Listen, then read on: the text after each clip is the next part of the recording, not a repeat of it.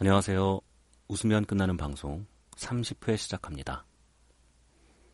오늘의 주제는 립싱크입니다. 립싱크.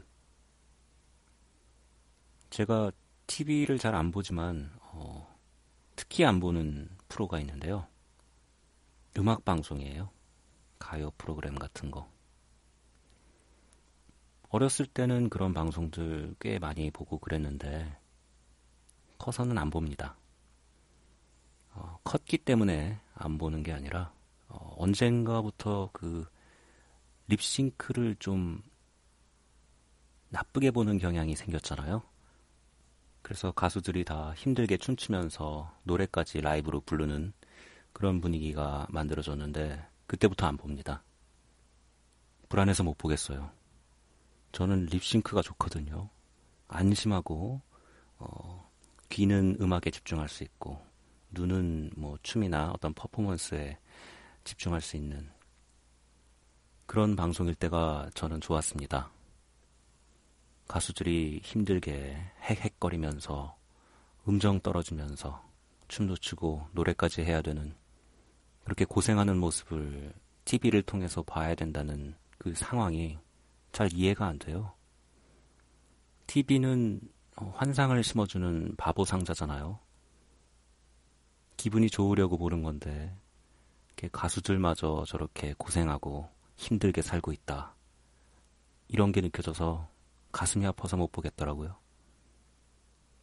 물론 뭐 잘하시는 분들은 되게 편하게 고음도 잘 소화해내시고 그러십니다만 그분들이라고 안 힘들까요? 틀리면 어쩌지? 이런 긴장감 속에서 보는 사람, 하는 사람 다 마음 졸이고 있는 거잖아요.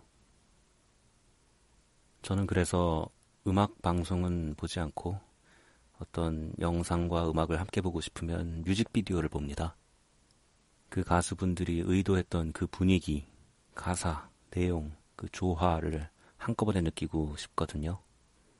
어떤 우연적인 요소가 가미되지 않은 그들의 진짜 이야기. 틀렸던 장면들, 실수했던 장면들은 다 날려버리고 본인들이 생각했을 때 잘 됐다 싶은 장면만 남긴 그런 작품들. 그런 걸 좋아한다고 말하면서도 저는 이 방송을 대본 없이 매회 이렇게 충동적으로 진행하고 있으니 이것도 참 아이러니입니다. 그렇다고 제가 편집을 아예 안 하는 건 아니에요. 말을 더듬는다든가 할 말이 아직 많이 남았는데 웃음이 터졌다든가 또 침소리가 좀 과도하게 들어간 것 같다든가 이상하게 침소리가 많이 나죠. 마이크를 가까이 대서 그런지. 이런 침소리